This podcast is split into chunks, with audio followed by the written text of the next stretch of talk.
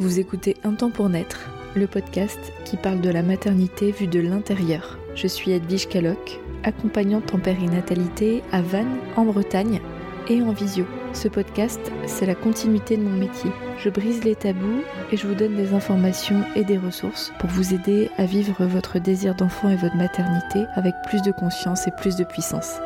Bon épisode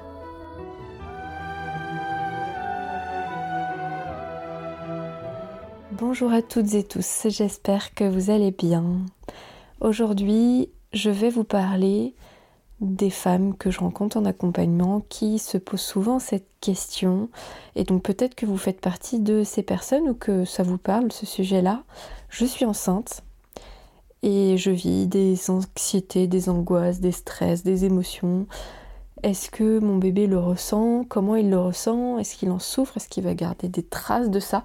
Et ça, c'est pas des questions qu'on me pose telles quelles dans les accompagnements, mais ça revient très souvent euh, quand j'accompagne les femmes enceintes.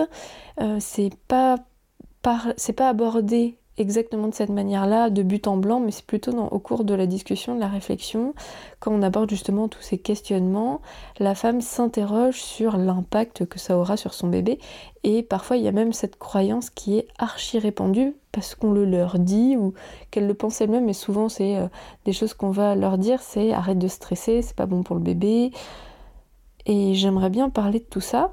J'ai fait un épisode il y a pas longtemps sur le stress et la grossesse c'est un épisode plus large. Là, c'est vraiment quel impact a mon stress sur mon bébé in utero.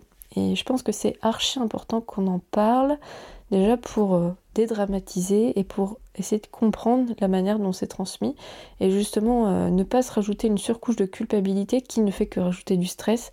Et si vous me suivez dans le podcast depuis un moment, vous savez bien ce que je pense de la culpabilité, c'est un véritable poison qui malheureusement fait trop partie de la vie des femmes en particulier, mais qui n'est pas franchement utile en fait. C'est vraiment un message émotionnel qui vient nous empoisonner la vie, qui nous rajoute une couche d'émotionnel négatif sur quelque chose qui est déjà là. Donc là, l'idée, c'est vraiment de comprendre le mécanisme. Et pourquoi je vous en parle? Bah, C'est déjà parce que j'observe que c'est un questionnement très fréquent dans mes accompagnements.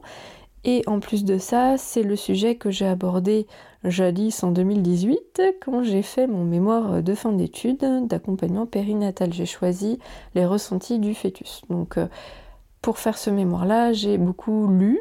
J'ai lu énormément de livres, d'ouvrages, je me suis documentée, j'ai regardé des reportages, j'ai écouté des émissions et j'ai fait un petit mix de tout ça.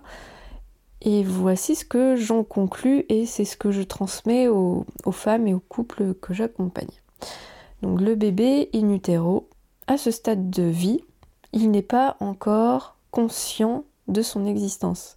Ça, ça vient que plus tard. Aux alentours de 9 mois ex utero, donc 9 mois de vie euh, après la naissance, l'enfant commence à se rendre compte que moi et maman, on est deux, et qu'elle peut disparaître, et que je peux rester seule, et ah mon Dieu, angoisse euh, de séparation.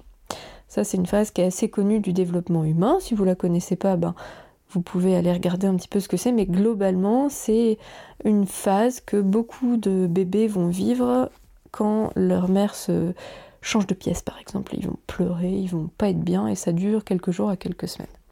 Mais avant ce stade-là, l'être humain, en devenir, n'a pas la conscience de moi. Donc, avant cela, et qui plus est pendant la grossesse, il fait totale fusion avec son environnement. Il n'y a pas de moi-je, c'est je suis l'autre, l'extérieur. Il n'y a pas cette réflexion consciente évidemment, mais en tout cas dans sa perception de lui-même, il ne voit que des causes à effet et des perceptions. Hein. c'est quelque chose de très sensoriel et il commence à y avoir des causes à effet. Par exemple, un fœtus, il peut jouer avec son cordon. Si je tire dessus, ça fait si. Il, commence à développer des petites choses comme ça. Mais ça vraiment, c'est le seul euh, gap qui va passer dans l'interaction. Il va pas avoir conscience que c'est lui-même qui fait ça. C'est pas facile à expliquer. Soyez clément avec moi, mais je vais essayer d'être la plus claire possible. Revenons-en au stress. Si on comprend ce principe que le bébé fœtus est son environnement, il va pas ressentir d'émotions personnelles. Il va percevoir le climat émotionnel autour de lui.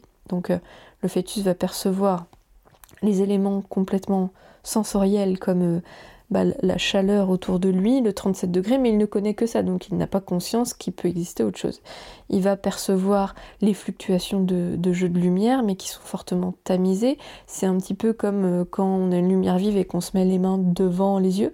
Ben, on a le filtre de notre peau euh, qui vient se rajouter. Et c'est même un peu plus fin, mais pas beaucoup. Donc il ne connaît pas la lumière vive, les sons sont calfeutrés, et donc il va entendre les sons autour de lui, c'est-à-dire la voix de sa mère, la voix des personnes autour, les interactions, les musiques. Donc il peut commencer à percevoir les sons euh, assez tôt, au cinquième mois de grossesse.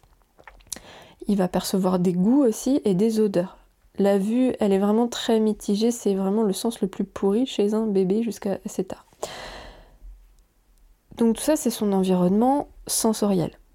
Il va aussi être connecté à son environnement émotionnel et énergétique. Donc l'énergie, c'est ce qui va circuler comme vibration. Et c'est d'autant plus fort chez le bébé in utero qu'il est dans de l'eau. Donc l'eau capte les messages très différemment de l'air. Si ça vous intéresse, je vous invite à regarder les travaux de Masaru Emoto, E-M-O-T-O, qui euh, a fait de très très gros travaux sur la mémoire de l'eau, comment l'eau va cristalliser les messages. C'est vraiment fabuleux, c'est vraiment euh, impressionnant. Et donc l'eau va mémoriser une certaine fréquence de vibration en fonction du positif ou du négatif d'un message. Donc il va percevoir le climat émotionnel à travers l'eau et puis à travers l'énergie de sa maman. Il ne faut pas oublier quand même que le, fœtus, il est à l'intérieur de sa mère. On ne peut absolument pas faire plus proximal que ça, on est bien d'accord. Donc c'est comme s'il était sa mère aussi à travers ses ressentis. Donc là, vous vous dites, Edwige, là, ton message, il est pas cool parce que tu voulais détraumatiser et en fait, pas du tout. Tu me dis que mon bébé, euh, bah en fait, il perçoit ce que je perçois et c'est surtout pas ce que j'ai envie. Alors, allons un petit peu plus loin dans la réflexion. L'idée, c'est pas Enfin, je trouve que c'est intéressant de distinguer est-ce que mon bébé perçoit ce que je ressens et est-ce que mon bébé va souffrir de ce qu'il perçoit de ce que je ressens? Et ça, c'est deux choses différentes. Et c'est là où il faut apporter une grande nuance. Nous, quand on est triste, on souffre. On, associe ça à une émotion désagréable et, dans notre tête, le schéma, c'est je pense à quelque chose qui me rend triste. Donc c'est une pensée qui va créer une conséquence tristesse le fœtus, lui, il va pas avoir la pensée qui fait émerger l'émotion de tristesse. Il va ressentir la vibration de tristesse. Donc c'est différent. Ce qu'il est vraiment important de comprendre, c'est que un fœtus, c'est un être humain en devenir, certes, mais un être humain. Est-ce que les êtres humains sont faits pour ne pas vivre d'émotions? Vous avez la réponse. Absolument pas. La vie, c'est des émotions. Donc vivre pour un fœtus des émotions de tristesse, de peur, euh, d'appréhension, de colère à travers sa mère, c'est pas grave. Parce que qui. Euh, j'ai jamais rencontré une femme enceinte qui a passé neuf mois absolument serein. Qui plus est, devenir parent, et donc là, en particulier devenir mère, que ce soit pour le premier ou pour le cinquième ou pour le dixième enfant, c'est la même chose. C'est un processus psychique de transmutation, d'évolution. C'est pas pour rien qu'on a posé récemment le mot de matrescence, qui est aussi le, nom d'un podcast. C'est la contraction de maternité et adolescence. Or, si vous vous souvenez un peu de votre adolescence, c'est rarement un long fleuve tranquille, c'est plein d'émotions qui viennent se confronter parce que c'est une crise de vie. Donc, comment demander aux femmes de pas avoir de stress alors qu'on sait très bien aujourd'hui qu'elles traversent une crise existentielle? C'est complètement déconnecté des réalités. Et si c'est déconnecté des réalités, on peut quand même se dire que le fœtus, si c'est un mammifère, c'est-à-dire qu'il euh, grandit in utero avant de naître, c'est qu'il est tout à fait capable de ressentir des émotions aussi désagréables soient-elles. Ok, donc la question qui vient c'est est-ce que ça va l'impacter? Et c'est là où il faut apporter de la nuance. Ce qui va impacter, en fait, c'est un peu comme nous. En fait, c'est comme nous ce qui va nous marquer, c'est-à-dire ce qui va nous créer des insomnies, euh, qui va nous faire ruminer, qui va faire qu'on va avoir des troubles de l'humeur, des troubles de l'alimentation, du poids, euh, des troubles sociaux à cause de nos émotions, c'est quand on ne peut pas les contrôler, qu'elles prennent le contrôle sur nous en fait, et qu'elles nous, elles nous accaparent, elles nous enferment. Donc typiquement, c'est quand les émotions qu'on qualifiera de désagréables, voire de négatives, même si à la base les émotions ne sont pas négatives, ce sont des mouvements du corps face à un stimuli, souvent liés à une pensée. Les rares émotions qui sont pas liées à la pensée, c'est quand par exemple il y a un danger absolument immédiat, euh, un camion vous fonce dedans et vous donnez un coup de volant vers le fossé. Donc ça, euh, c'est une pulsion, et puis il va y avoir une émotion euh, absolument très très forte, je ne sais pas comment on peut la qualifier, d'immense peur. Bah, c'est pas réfléchi. Mais dans notre société occidentale où les dangers immédiats sont quand même assez rares, la plupart du temps, ce sont des pensées qui vont générer une inquiétude. Donc les émotions comme euh, justement l'anxiété, l'appréhension, le stress, euh, non le stress oublié parce que ça vient après, la peur, euh, voire la colère, sont des émotions qui vont faire sécréter certaines hormones comme du cortisol, de l'adrénaline.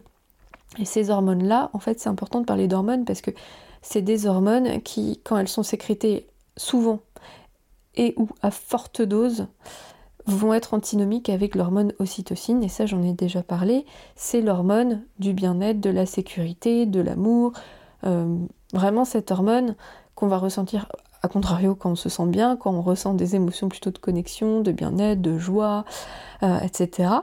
Et donc euh, c'est l'hormone qui va permettre un enfantement efficace, un allaitement efficace, parce que c'est une hormone qui est pulsatile.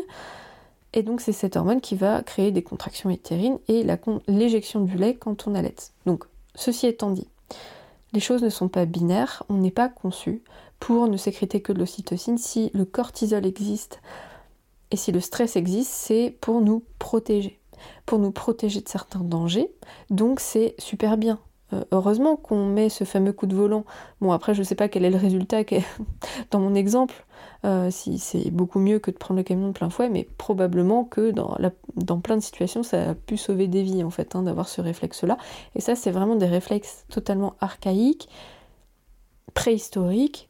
S'il y a un ours qui atterrit dans ma caverne, caverne je fuis, je lutte, ou euh, je me pétrifie, je me cache, pour survivre. Donc ça, c'est trop bien en fait d'avoir du cortisol parce que c'est utile à la base. Là où ça devient délétère, et c'est là où ça va marquer en fait l'enfant aussi, c'est quand ce stress n'est pas en corrélation avec quelque chose de vraiment dangereux. Donc là, typiquement, c'est quand on a de l'anxiété chronique. Ça, c'est quand on projette des choses, on imagine des choses qui ont une chance sur mille de se passer, mais on, imagine le scénario le pire et puis on rumine autour de ça et donc euh, on se crée euh, une vie psychique qui n'est pas réelle et euh, qui va générer toutes ces hormones de danger. Donc ça, bien sûr, quand c'est répété, c'est pas bon, mais déjà pour vous. Et je pense que le meilleur indicateur, c'est déjà de se dire, est-ce que moi je me sens bien là-dedans, euh, dans tout ce que je vis? Est-ce que ça me fait du bien de pleurer un bon coup?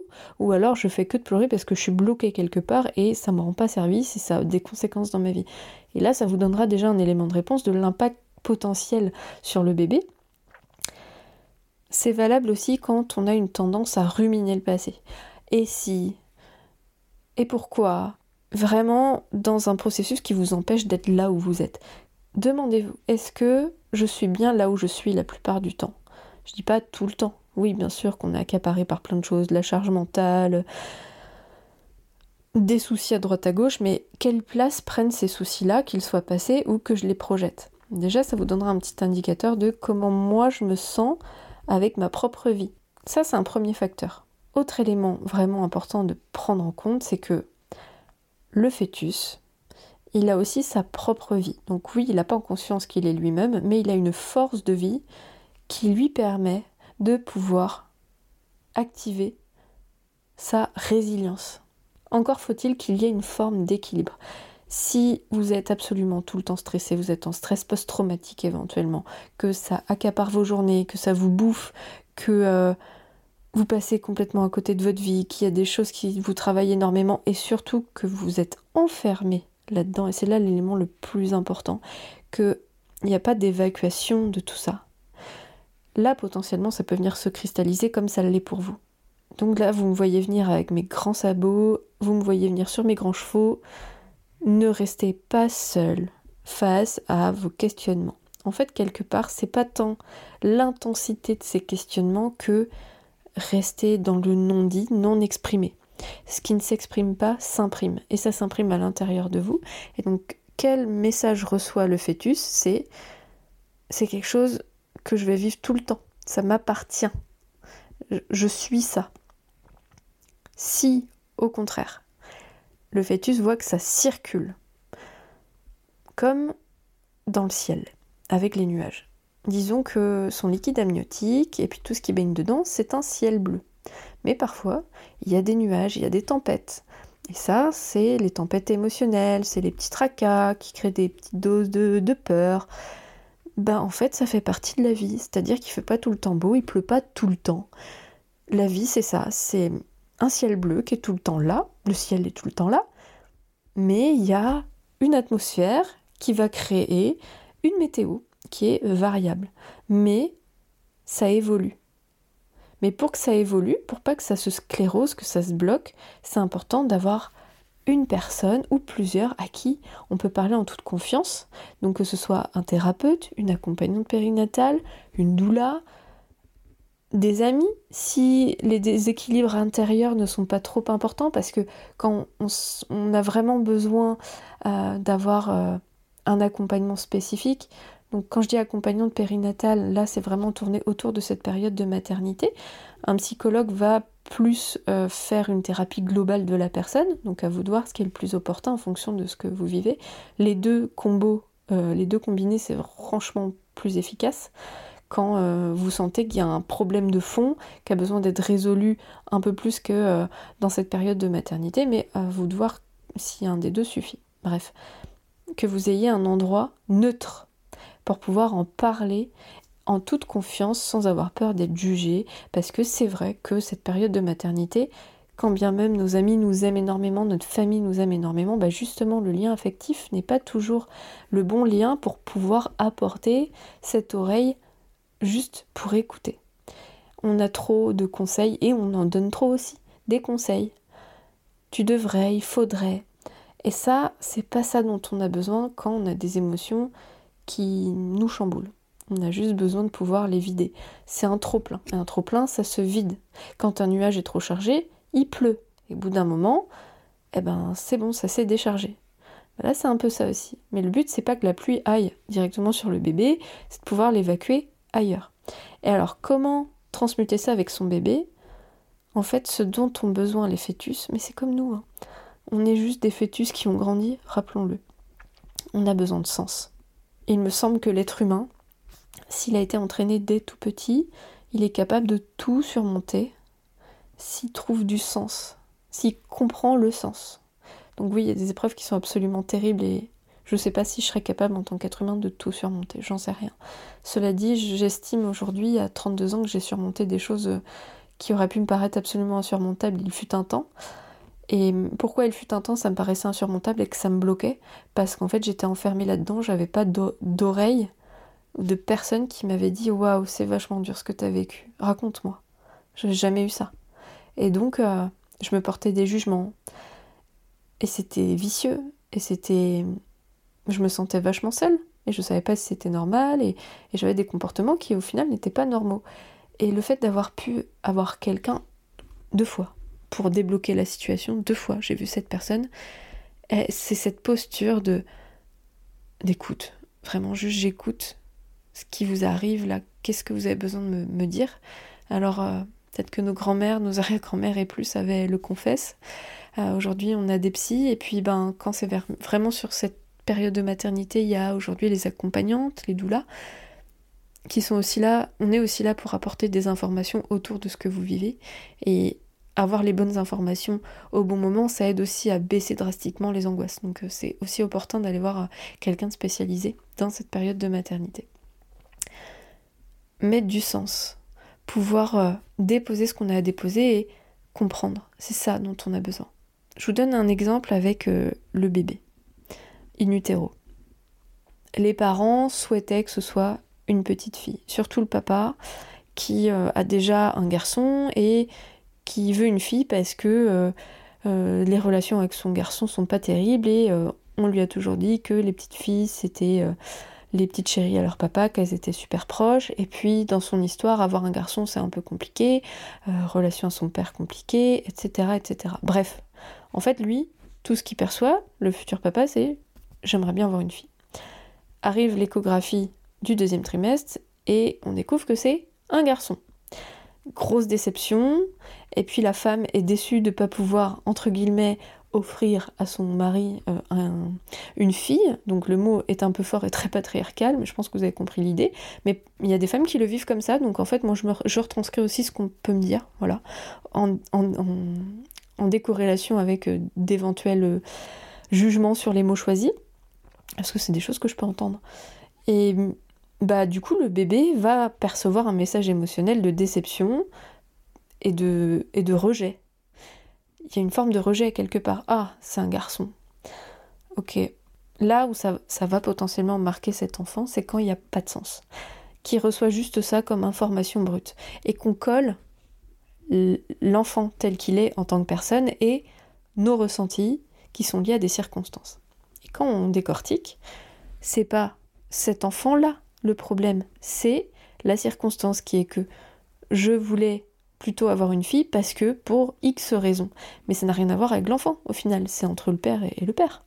Et la mère dans sa relation avec son conjoint. Donc euh, l'enfant n'y est pour rien. Donc en fait c'est pas son bah, c'est pas son problème, c'est pas son taf, c'est pas à lui euh, d'adapter sa vie pour plaire à ses parents parce qu'il y a eu un message de rejet. Et en fait quand c'est pas expliqué, quand c'est pas transmuté ça, quand il n'y a pas de sens, quand on n'a pas communiqué au bébé, euh, voilà comment c'est pour moi, c'est une réalité, cette réalité, cette réalité, je la vis parce que c'est pas ton problème, continue ta vie et dites-le vraiment de la manière que vous voulez, mais c'est lui donner l'autorisation que ce soit juste des nuages dans le ciel et pas un orage permanent. Parce que là, ça le concernait directement, de prime abord, mais en fait non, ça concerne le devenir parent, ça ne concerne pas l'enfant. C'est deux choses différentes. Et si vous avez un peu du mal à comprendre ce concept, allons psychiquement à l'accouchement. Un accouchement, c'est une femme qui enfante et un bébé qui naît. Chacun a son rôle dans l'histoire, 50-50, et puis après il y a d'autres éléments autour, mais en tout cas, les, personnes au cœur, ça va être la mère et l'enfant. C'est-à-dire que on peut faire toute la préparation qu'on veut euh, pour euh, éventuellement, je dis n'importe quoi, un accouchement physiologique, sans péridurale. Si euh, le bébé, dans sa force de vie, dans sa sagesse de vie, euh, se dispose pas bien, dans, se met pas dans l'axe de sa naissance et que il présente pas euh, le bon endroit, que ce soit son dos, que ce soit sa tête qui soit complètement qu'on ce qu'on appelle défléchi, donc en fait il va avoir le visage au lieu d'avoir le sommet, bah en fait c'est aussi sa sagesse au bébé, sa force de vie, sa, je sais pas si on peut dire volonté parce que c'est pas quelque chose de conscient, mais c'est bah, sa force de vie à lui. Et donc la mère n'est pas responsable. Et de bien comprendre que chacun a sa force de vie, c'est important. Et donc, la logique, c'est quand je ressens des émotions qui vont être vives, euh, des prises de tête, des, choses qui vont être difficiles pour moi, l'idée c'est pas de me dire il faut que j'arrête de stresser parce que c'est encore plus stressant de se dire ça, c'est waouh, ma météo là c'est comme ci, c'est comme ça, c'est noir, c'est orageux, euh, j'ai des pensées qui me viennent. Hum, et peu importe le pourquoi, en fait, c'est c'est pas toi, c'est ma météo, tu vois, ça fait ça. Ça fait ça d'être un être humain parfois. Ça passera, tout passe, et c'est à moi, c'est pas à toi. Ça, vous pouvez le dire, vous pouvez le penser, l'intérioriser, l'imaginer, pouvez juste toucher votre ventre avec cette intention de chacun se réapproprie son propre vécu. Et cette idée de pas mettre de traces indélébiles, mais plutôt de, bah, montrer ce que c'est, de, partager ça, mais sans, déjà en faire un, psychodrame absolu, et puis sans euh, euh, lui permettre de se l'approprier, parce qu'en fait, c'est, c'est, pas à lui, quoi. Voilà. Euh, le ressenti de rejet, ça va être une interprétation. Et cette interprétation, elle va venir nous coller à la peau pendant très longtemps les blessures d'abandon et de rejet, c'est les blessures qu'on va ressentir qui sont les plus fréquentes et les plus douloureuses. Et c'est très souvent lié à un vécu in utero, euh, de de non-désir quelque part, mais qui n'était pas lié à nous, qui était lié aux circonstances. Et les circonstances sont tellement fluctuantes que c'est compliqué, en fait, de tout de suite désirer cet enfant à ce moment-là, et puis c'est merveilleux, c'est une fille, je voulais une fille, et tout se goupille, tout est merveilleux, et puis mes problèmes ne font jamais surface. franchement, je crois pas que ça existe ça. Donc il y a forcément des moments de remise en question, d'ambivalence. Cette ambivalence-là, donnons l'autorisation à nos bébés de ne pas la prendre, d'accepter que ça fait partie du processus pour être la meilleure maman qu'on puisse être à ce moment-là. Et tout ira bien pour cet enfant. Et, je vous dis ça parce que au quotidien, je, côtoie des femmes qui euh, ont des tempéraments plutôt anxieux et qui ont des bébés qui vont bien. A contrario, dans mon cas personnel, j'ai vécu une grossesse plutôt très tranquille et, et apaisée pour ma dernière, et elle a un tempérament assez anxieux. Bah oui, et eh ben on maîtrise pas tout. Et peut-être qu'elle a perçu des choses plus subtiles que mes émotions, mais il n'y a pas que les émotions qui se jouent. Mais en tout cas, autour du stress, on peut observer dans ma situation personnelle que j'étais la moins stressée, euh, j'étais moins stressée pour cette grossesse-là que pour les autres, et pourtant, c'est l'enfant le plus stressé des trois. Bon, tout n'est pas lié à moi, je ne suis pas responsable de tout. J'ai fait ce travail de réappropriation parce que ce mémoire, je l'ai fait en 2018 et j'étais enceinte en 2019, donc euh, c'était tout frais pour moi, j'avais conscience de tout ça. Mais ça ne fait pas tout, et c'est aussi accepter que euh, bah, on n'est pas euh, responsable de tout. Voilà. Et ce qui est important aussi que je vous partage, c'est qu'il est jamais trop tard. Si vous vous dites mince, mon enfant est déjà né, il est grand maintenant, c'est plus un bébé, ou il est bébé, mais ma grossesse, ça n'a pas été terrible, j'ai pas fait ce truc-là de communiquer avec mon bébé, de lui permettre de transmuter ce que j'ai ressenti. Et en plus, j'ai ressenti des stress parce que si, parce que ça, et c'est pas bien. Bon, on arrête là.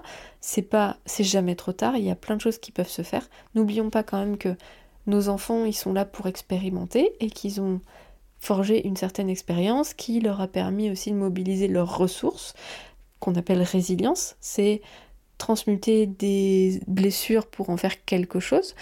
Si vous voyez que votre enfant il va bien, que euh, vous avez vécu des stress mais qu'en fait il va bien, bah en fait on ne cherche pas plus loin, ça va, ça va, il a, il a fait son job.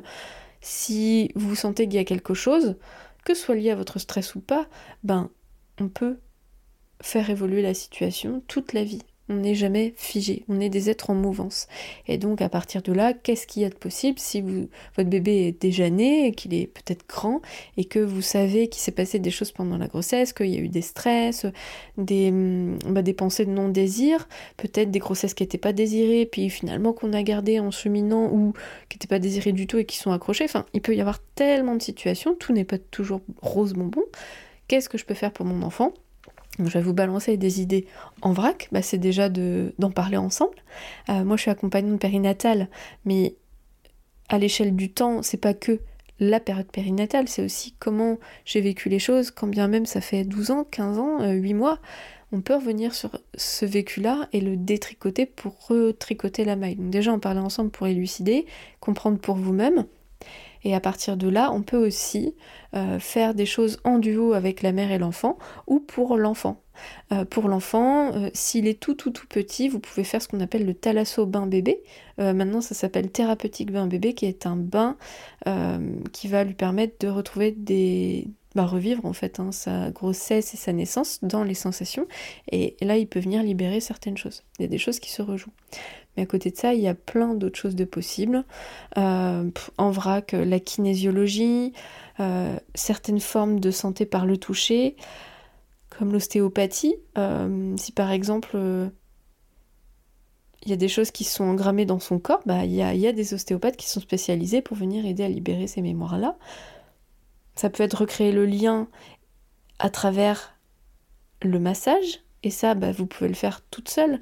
Et la, première chose, je pense, qui peut être vraiment intéressante, c'est en fait en solo, déjà, pour commencer, de, de prendre un temps avec votre enfant. Donc s'il est assez petit, vous pouvez faire du pot à pot avec, et même s'il est un peu plus grand, qu'est-ce qu'on s'en fout? Euh, Prendre du temps, juste, on, lâche les obligations du quotidien, on prend un temps ensemble, viens, on va, on va faire un câlin. ou pas, on se met côte à côte, et on profite de ce moment-là, hors du temps de, la vie quotidienne et on se dit les choses.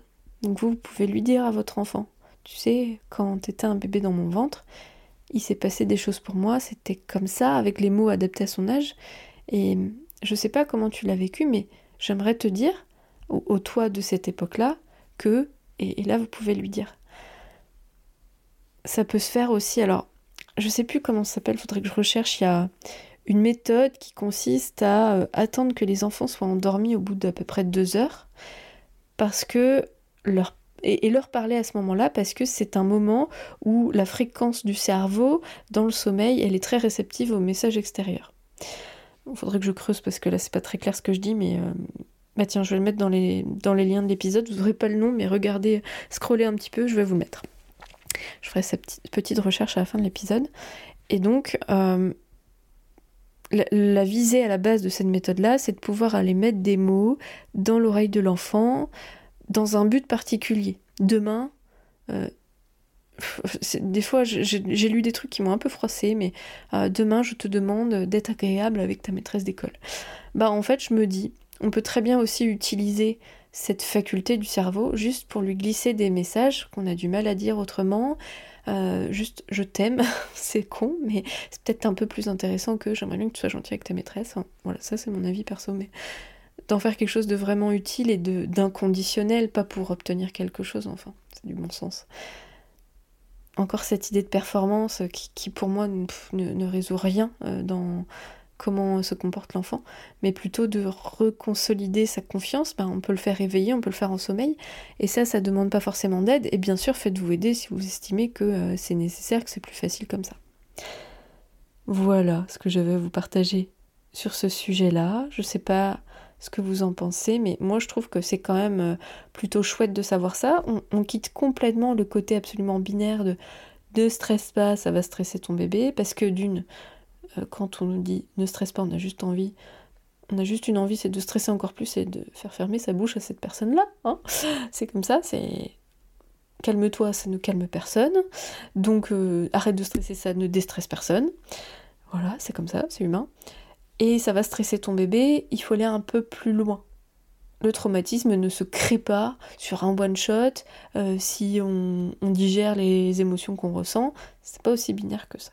Voilà. Et le travail de réappropriation, de mettre du sens et de réapproprier votre propre vécu à vous-même, c'est vraiment ça qui va permettre à votre enfant de pas absorber.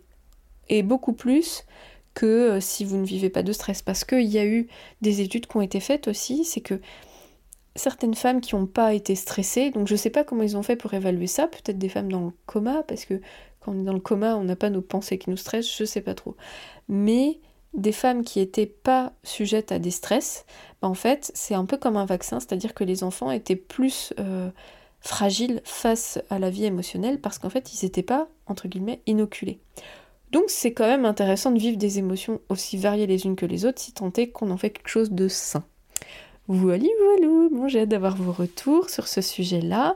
N'hésitez pas à me partager euh, bah, votre ressenti par rapport à, tout ce que je vous ai partagé. Euh, et puis me raconter si vous avez euh, vécu des grossesses et que vous voyez le résultat sur votre enfant. de, de, me dire est-ce que vous voyez une corrélation entre votre état de stress, comment vous avez vécu ce stress-là, c'est ça le plus important, et qui est votre enfant après. Vraiment à titre de curiosité, vous pouvez m'envoyer un message privé, euh, ça me ferait euh, vraiment euh, plaisir de pouvoir échanger avec vous sans aucun jugement. Et vous voyez, je me suis complètement mise à nu. Et j'ai bien conscience que là je suis derrière mon ordi, c'est un peu facile, mais je regarde mes statistiques et je sais qu'il y a des milliers de personnes qui écoutent mes épisodes, donc je sais que vous serez beaucoup à m'écouter. Et j'assume totalement le fait que je me suis sentie plutôt sereine et que j'ai un enfant qui est pas trop serein, en tout cas aujourd'hui, mais qui progresse chaque jour vers un peu plus de sérénité. C'est vraiment elle s'appelle Victoire, mais là, pour le coup, c'est vraiment une grande victoire en ce moment. Elle évolue, elle grandit à son rythme. En fait, c'est ça, c'est à moi de l'accepter euh, et, de faire avec euh, ben, des crises émotionnelles très vives que je connaissais pas pour euh, ces deux grandes sœurs. en fait, ça fait partie de la vie aussi. Nos enfants sont pas là que pour nous faire plaisir, bien au contraire, ils sont là aussi pour venir tacler là où on pensait que c'était ok. Bah là, c'est ça qui est en train de se passer et je l'assume vraiment avec une grande humilité parce qu'en fait euh, mon enfant m'apprend aussi des choses et heureusement mais merci en fait que la vie m'apprenne ça. Et c'est et ça m'apprend aussi à prendre soin de moi dans ces périodes de tumulte euh, et de tenter de lui apporter des réponses sans m'acharner en lui laissant aussi sa force sa sagesse de trouver ses propres solutions quand je pense avoir fait le tour et que et que juste viens on va faire un câlin. Voilà. C'est comme ça que je le gère aujourd'hui et et de lâcher prise et de juste on priorise les choses importantes, le sommeil, euh, passer des bons moments ensemble et puis lâcher des trucs qui sont pas essentiels pour l'instant. Ça reviendra plus tard et en fait ça marche donc euh, c'est cool. Voilà, après je vous raconte un peu ma life mais mais bref, j'arrête là. Je vous souhaite une très bonne fin de journée, une bonne réflexion autour de tout ça. Si vous êtes une future maman angoissée, on peut en parler si ça vous fait du bien. Et avant de vous dire est-ce que ça va contaminer mon bébé? C'est moi, comment je me sens avec mes émotions?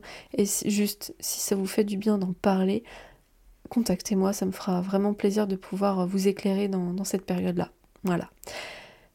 À très bientôt, à la semaine prochaine. Merci pour votre écoute et votre confiance. Si vous aimez mon podcast, vous pouvez m'aider à le rendre plus visible en me mettant une note et un avis sur votre appli de podcast. Vous pouvez aussi partager auprès de vos proches qui sont concernés. Et si vous souhaitez vous aussi être accompagné sur votre chemin du désir d'enfant et de la maternité, mes séances se font au cabinet à Vannes ou à distance par visio.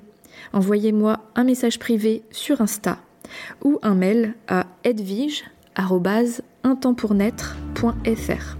À bientôt.